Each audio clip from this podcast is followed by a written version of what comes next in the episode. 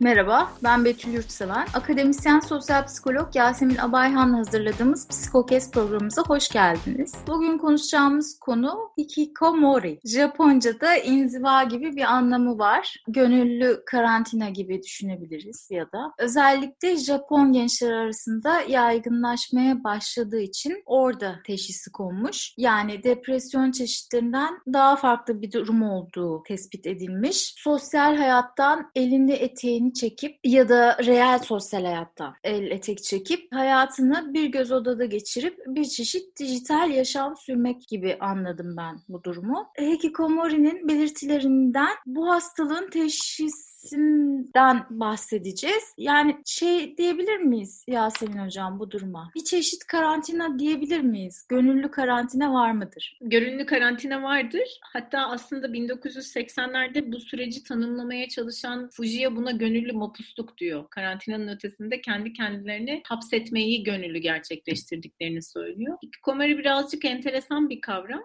İşte tam anlamıyla tanımlanması 90'larda oluyor. Saito Hikikomori diye bir bilim adamının soyadını alarak zaten tanımlanıyor. Tam da senin de söylediğin gibi işte daha böyle dünyadan izole olmuş bir şekilde ebeveynlerinin evinde genellikle bir odanın içerisinde yaşamı gerçekleştirmesinden bahsediyoruz burada ergenlerin ama bu bir depresyon değil çünkü tam anlamıyla dış dünyayla da bağlarını kendi zihinlerindeki sürecin içerisinde devam ettirdikleri için tam anlamıyla da koparmıyorlar. Tam bir içe çekilme süreci de yok. Fotoğraflara bakacak olursanız ki hani hikikomori gençlerin kamera kayıtları ve fotoğrafları da var aslında. İşte odaların içerisinde biriktiricilik olarak tanımlayabileceğimiz düzeyde kitapların biriktiğini, plakların biriktiğini, odaların içerisinde yemek yediklerini, odadan çıkmadıklarını ve özellikle de işte 2000'li yıllarda, 2010'lu yıllarda yapılan çalışmalarda ağır bir şekilde internet kullanımıyla bağlantılı olduğunu görüyoruz çok fazla interneti kullandıkları bir sürece doğru gidiyor. Dolayısıyla tam anlamıyla içe çekilme yok. Yani dış dünyadan kendilerini tam anlamıyla kopartmıyorlar. Ama dış dünyayla kurdukları bağı kendilerini kontrol edebilecekleri bir düzeyde tutuyorlar. Bence bu meseledeki kritik olan şey o. Bütün süreçler üzerinde ciddi anlamda kendilerinin kontrolü var. Şimdi bazı araştırmacılar diyor ki 15 yaşından sonra bu davranışta ciddi bir görülme başlıyor Japonya'da. Bu arada bunun hani Fransa'da, Kanada'da, Amerika'da da hikikomori olarak tanımlanan davranışa ilişkin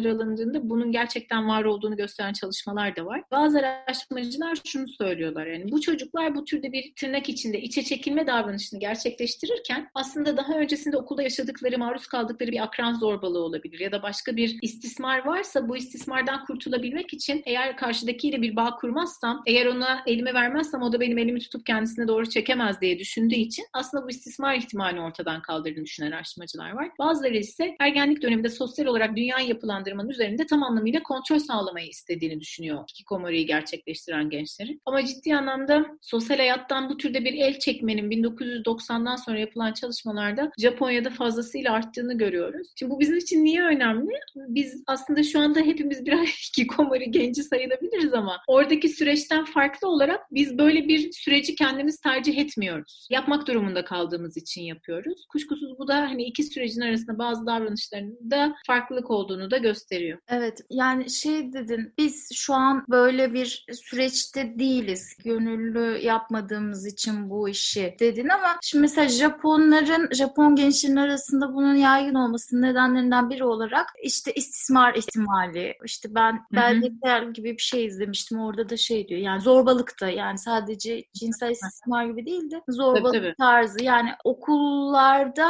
daha çok gençler arasında yaygın olduğu için bu durumun ya da bilmiyorum yani gençler arasında neden daha yaygın? Acaba yaşların evden çıkmaması daha mı şey görülüyor? Belki öyle bir şey de vardır yani. Daha normal görülmesi gibi bir durum vardır. Onun için belki tespitinde sıkıntı vardır. Okullarda maruz kaldıkları davranışlardan dolayı böyle bir sürece çekilme ihtimalleri olduğu üzerinde duruyor araştırmacılar ya. Şimdi mesela onlar istismar edilmekten korkuyorlar. Biz de virüsten korkuyoruz mesela. Virüsten çok aşırı korkanlar da var. Yani hepimiz bir şekilde korkuyoruz tabii. Yani sağlıklı olan da herhalde korkmak ama çok aşırı bir korku boyutuna artık yani patolojik bir boyuta gidince bu virüs durumu yine aynı şartlarda kalmış olmuyor muyuz biz mesela Japon gençleriyle? Yani bizim sürecimiz de oraya doğru gidemez mi? Bu kadar Japonya'da yaygın bize doğru da kayamaz mı sence? Olabilir aslında. Şimdi hani öncelikle orada şey düşünmek gerekiyor. Şimdi burada hikikomori'yi tanımladığımız bu gençler evden dışarı çıkmıyor değiller. Odalarından dışarı çıkmıyorlar. Yani alanları daha da dar. Biz mesela evin içerisinde başka odaları da kullanıyoruz. Geçenlerde bir arkadaşım öyle telefonda konuşurken öyle bir şaka yapmayı denedi. İşte geziniyorum diye. Nereye geziyorsun dedim. Salondan yatak odasına doğru bir geçtim. Ferahlık geliyor öyle yapınca diye. Yani bütün evi bütün evi kullanabiliyoruz bazılarımız. Ama bu çocuklar aileleriyle de temas etmek istemiyorlar. Yani ev diye tanımladığı o sınırların hepsini zaten kullanmıyor. Şimdi ev diye bir yeri tanımlamak da ayrıca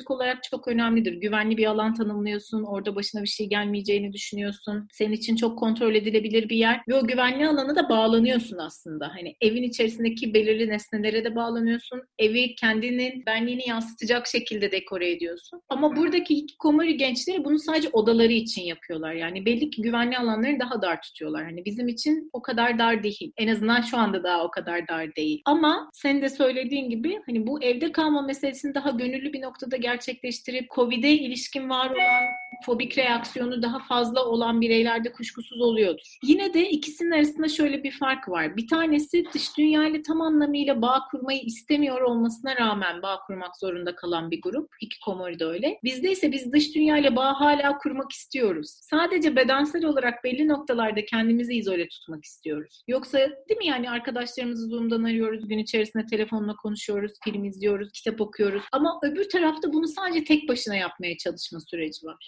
Daha böyle yalınlaşmaya doğru gidiyor. Şimdi gönüllü karantina meselesinde şeyde tartışmak lazım tabii ki. Yani senin söylediğinde benim çok önem verdiğim yer şurası. Mesela Mart'tan beri Türkiye için bakacak olursak Mart'tan beri diğer e, ülkelere baktığımızda geçen yılın Kasım'ından beri devam eden aslında herkesin kendini diğerlerinden daha izole edebileceği bir süreç var. Mesela Mart'tan beri evden çıkmayan var mı? Hiç evden çıkmamış. Hiç kimseyle temas etmemiş. Ve bunu yapmaya ilişkin ya da bunu gerçekleştirdiğinde dehşete düşüyor mu? Bunu gerçekleştirme ihtimali onun dehşete düşmesi için yeterli oluyor mu mesela? Öyle bir süreçte baktığımızda belki evet o hikikomoriye daha yakın olabilir yani. Bunu gerçekleştirmeyi hiç istemeyip gerçekleştirme ihtimali olmasına rağmen bunun yapılmaması. Bazı sosyologlar şey konuşuyorlar. Psikologlardan hiç duymadım ama birkaç tane sosyoloğun buna ilişkin konuşmalarını duydum. İşte daha öncesinde ilk programlarımızdan birinde de hatta söylemiştim. İşte bu Covid'den sonra hiçbir şey eskisi gibi olmayacak. İnsan ilişkileri bundan sonra çok uzak olacak diye. Böyle bir şey mümkün değil yani. Dünyanın sahip olduğu yaşla insanoğlunun sahip olduğu hafıza ile kendi hafızamızı çok karıştırdığımız zamanlar oluyor. O gerçekten çok mümkün olan bir şey değil.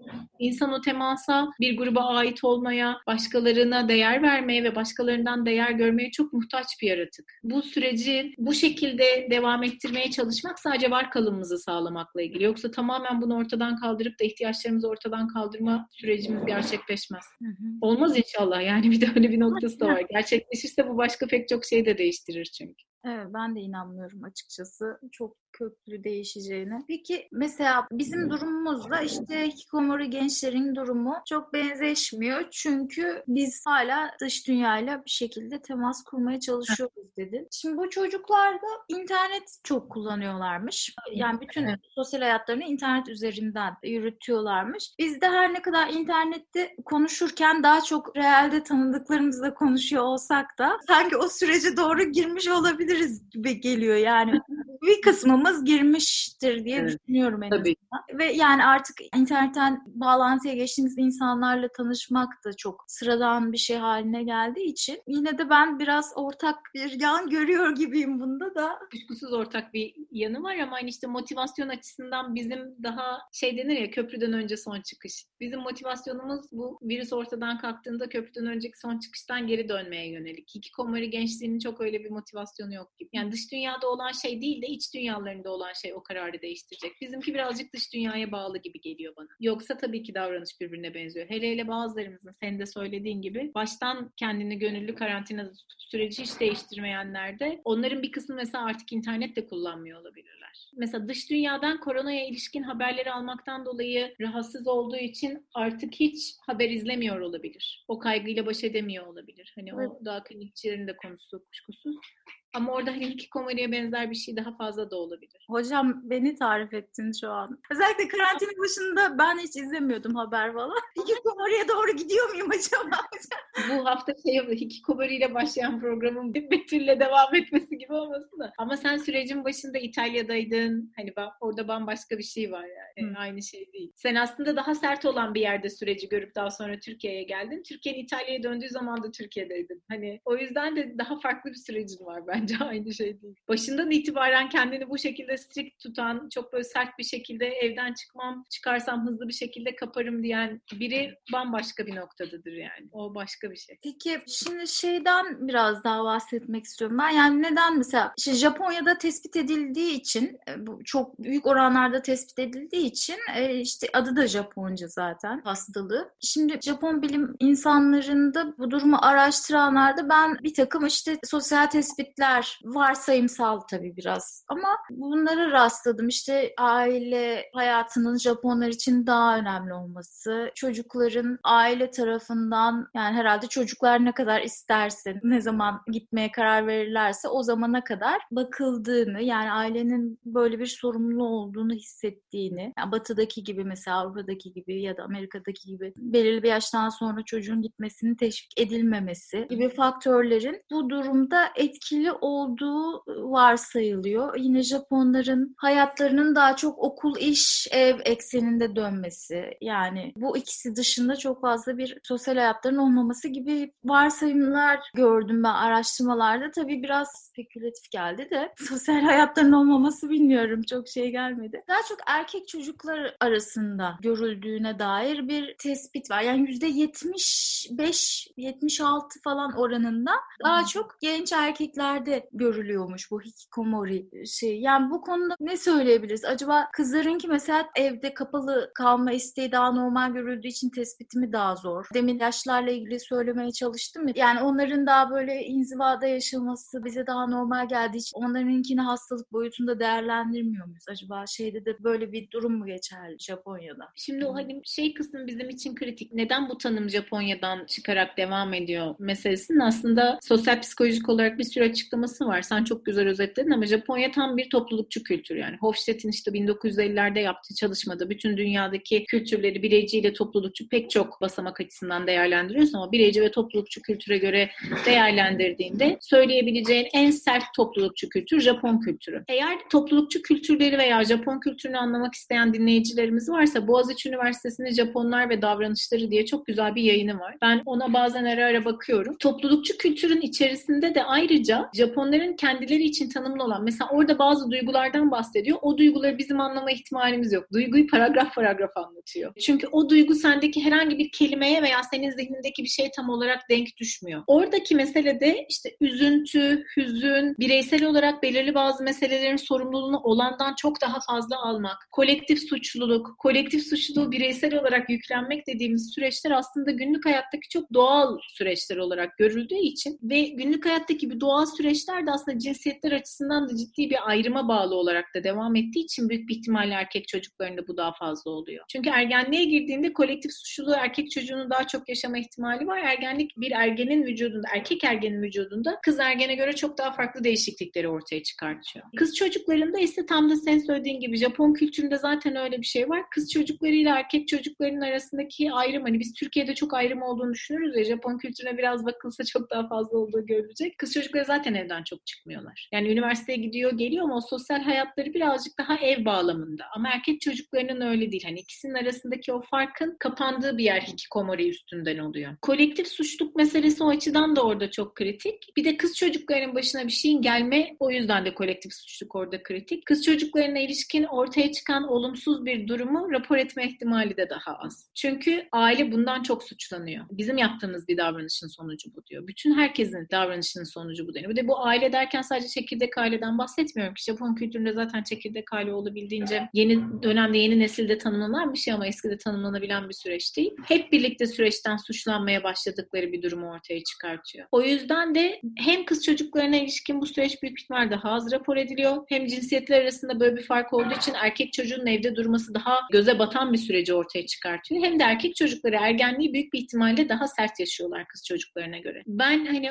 bunun niye Japon kültüründe ortaya çıktığına ilişkin araştırmaları ilk okuduğumda çok da şaşırmamıştım. Mesela akran zorbalığıyla bağlantılı olduğunu düşünüyoruz biz bunun. Evet, akran zorbalığına ilişkin yapılan ilk çalışmalar aslında daha İskandinav ülkeleri temellidir. Norveç temelli başlar mesela akran zorbalığı çalışmaları. Ama sonrasında işte şöyle düşünür. Toplulukçu kültürlerde akran zorbalığının çok fazla olduğunu düşünmüyoruz. İşte daha arkadaş grupları, daha olumlu arkadaş grupları oluyor bireylerin. Sapkın arkadaşları çok olmuyor diye. Ama Japonya'da mesela akran zorbalığının çok daha örtük ve çok daha rahatsız edici bir hatta onun bir adı vardı şu an adını hatırlayamadım. Şeyi olduğunu biliyoruz. Tipi olduğunu biliyoruz. Nasıl daha rahatsız edici ve daha örtük tanımlanamıyor. Yani zorba o kadar çok birden fazla kişi oluyor ve o kadar örtük bir şekilde kurban haline dönüştürüyor ki çocuğu. Bunun tanımlanmasının çok daha zor olduğu ortaya çıkıyor. Bazı okullarda kamera kayıtlarını fark ediyorlar mesela bir noktadan sonra. Ve enteresan olan işte tam da belki o noktadan ikisinin arasında bir bağlantı kurulabilir. Kurban olan kişi kendi de bu meselede ben bunun kurbanı olduğuma göre benim yaptığım bir da sonucudur bu deyip kendisi de suçlandığı için davranışı rapor etmiyor. Yani Japon kültüründeki meselede davranışların rapor edilmesini engelleyen bazı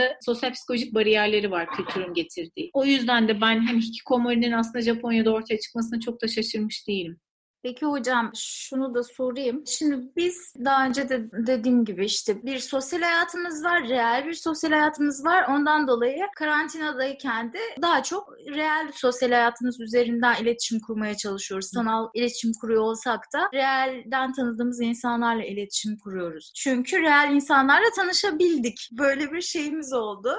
Ha, okul yaşamımız oldu, işte iş yaşamımız oldu vesaire. Bir sosyal hayatımız oldu. Şimdi mesela diyelim ki süreç uzadı ve işte birkaç yıl işte Allah korusun inşallah uzamaz ama böyle bir şey oldu. Yani bu süreç devam etti ve çocuklar uzun süre real sosyal ilişkiler kuramadılar. Veya bu şekilde ilişki kurmak daha kolay geldi belki. Daha rahat hissettiler. Sanal sosyal ilişkiler kurmayı daha konforlu buldular. Onun için bu şekilde devam etmeye karar verdiler. Yine buraya geliyoruz ama yine bu sürece benzer bir sürece doğru gidebilir olabilir mi? Sanki yani biraz böyle görüyorum. Her filmini izlemiş miydin? Hı hı. Hani Her'de senin söylediğinin tam cevabı olabilecek bir gidişatı yok ama Her filminde de şöyle bir şey var yani işte dünya daha tırnak içinde daha ileri bir yerde artık 2080'lere gelmişiz. 2080'de sanırım. 2080'lerde yaşam birazcık daha bireysel tanımlanıyor değil mi? Ve hatta hani filmde Theodore ana kahramanımız bizim. Theodore'un işine bir mektup yazıyor Theodore. Şimdi bence cevap birazcık bu. Yani hayat gidebilir, içerisinde biz daha bireyselleşebiliriz. Realde var olan o sosyal ilişkileri bir noktadan sonra sosyal medya üzerinden devam ettirebiliriz. Hatta belki ilişki kurabileceğimiz bazı yapay zekalar da olabilir. Ama yine de bazılarımız diğerlerine göndermek için bir şirkete para verip el yazısıyla kartpostal yazdıracağız. Yani nostalji duygusu belki nostaljiyi sonra da başka zamanlarda konuşuruz ama nostalji duygusu insanın kendi iyilik hali için çok önemli. Geçmişe dönüp bakmak, geçmişte önemli olduğunu düşündüğü kendisi kendisi için kendisini mutlu eden anıları hatırlaması çok önemli. Onlara bu türde yatırımda bulunması çok önemli. Şimdi senin sorduğun sorudaki kritik şey bunun çocuklarda olması. Yani ben yetişkinlerle ilgili her zaman cevabı verirken bunu söylüyorum yani. Her filminde olduğu gibi yani dünya ne kadar değişirse değişsin o mektubu yazdırma ihtiyacımız orada var hala. Mektubu biz yazmıyor olabiliriz ama bu ihtiyaç hala varsa bu bir şeylerin değiştirmediğini göstermesi açısından kritik diye. Ama çocuklarda ilk baştan itibaren ilişkiler böyle tanımlanmıyorsa benim açıkçası bu Covid döneminde en fazla üzüldüğüm üzüldüğüm gruplar 12 yaşa kadar 0-12 yaş arasındaki çocuklara ben çok üzülüyorum 12-13 yaşa kadar. Çünkü o çocukların gerçekten ilişki ilişkin zihinlerindeki şemalar birazcık daha farklı olacak bizimkine göre. Yani benim yurt dışında yaşayan bir arkadaşım var. Birkaç yıl önce böyle koşa koşa Türkiye'ye geldiler yaz döneminde. Neden bu kadar koşa koşa geldiniz dediğimde şey demişti. 3 yaşındaydı oğlu o zaman. Evde işte anne kızmış oğlana. O da ben babaanneme sarılacağım diye gidip laptopa sarılmış. Çünkü 3 yaşına kadar babaanneyi laptoptan gördü. Babaanne Türkiye'de olduğu için. Yani laptopu babaannesi zannediyordu ve ilk gördüğünde çok şaşırdı. Babaannesinin yüzüne falan dokundu böyle 10 dakika boyunca. Onun gerçek bir insan olması hikayesi zihninde oturtamadığı bir süreç oldu diye. Şimdi aslında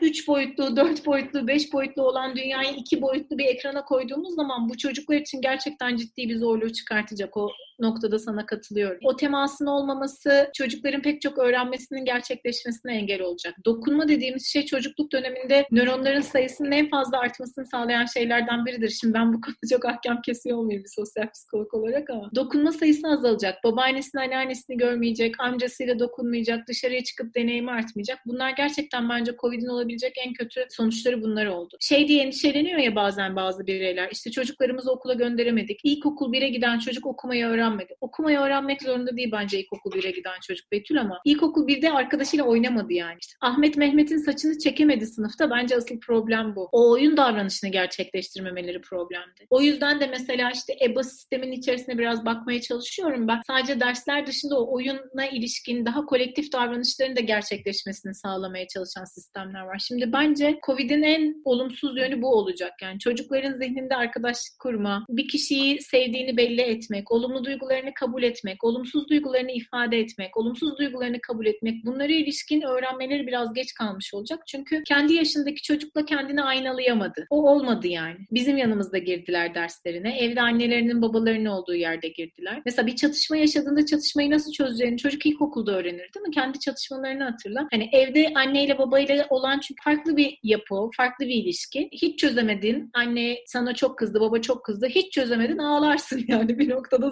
zorlarsın. Ama okuldakinde öyle değil. Eşler arasında bir ilişki var orada. Akranlar arasında bir ilişki var. Kendisiyle eş olanla yaşadığı bir sorunu nasıl çözeceğini öğrenemiyor çocuk şu anda. Birini sevdiğinde nasıl söylemesi gerektiğini öğrenemiyor. Bazılarında yine gelişmesi gereken işte o utanç duygusu daha kompleks olduğunu söylediğimiz duygular daha gelişmiyor. Gelişmesi gerekirken gelişmedi. Niye? Çünkü evde o davranışı hep yapıyordu. Yapmaya devam etti. Okulda diğer arkadaşların yanında yaptığındaki utanma duygusunu evde hissetmedi. Öğretmen ekranın karşısında bunu ona anlatmaya çalışsa da diğer arkadaşlarının yanında bazı davranışları yapmaması gerektiğini söylese de hiç olmadı. En kötü çocuk çat diye ekranı kapatıyor.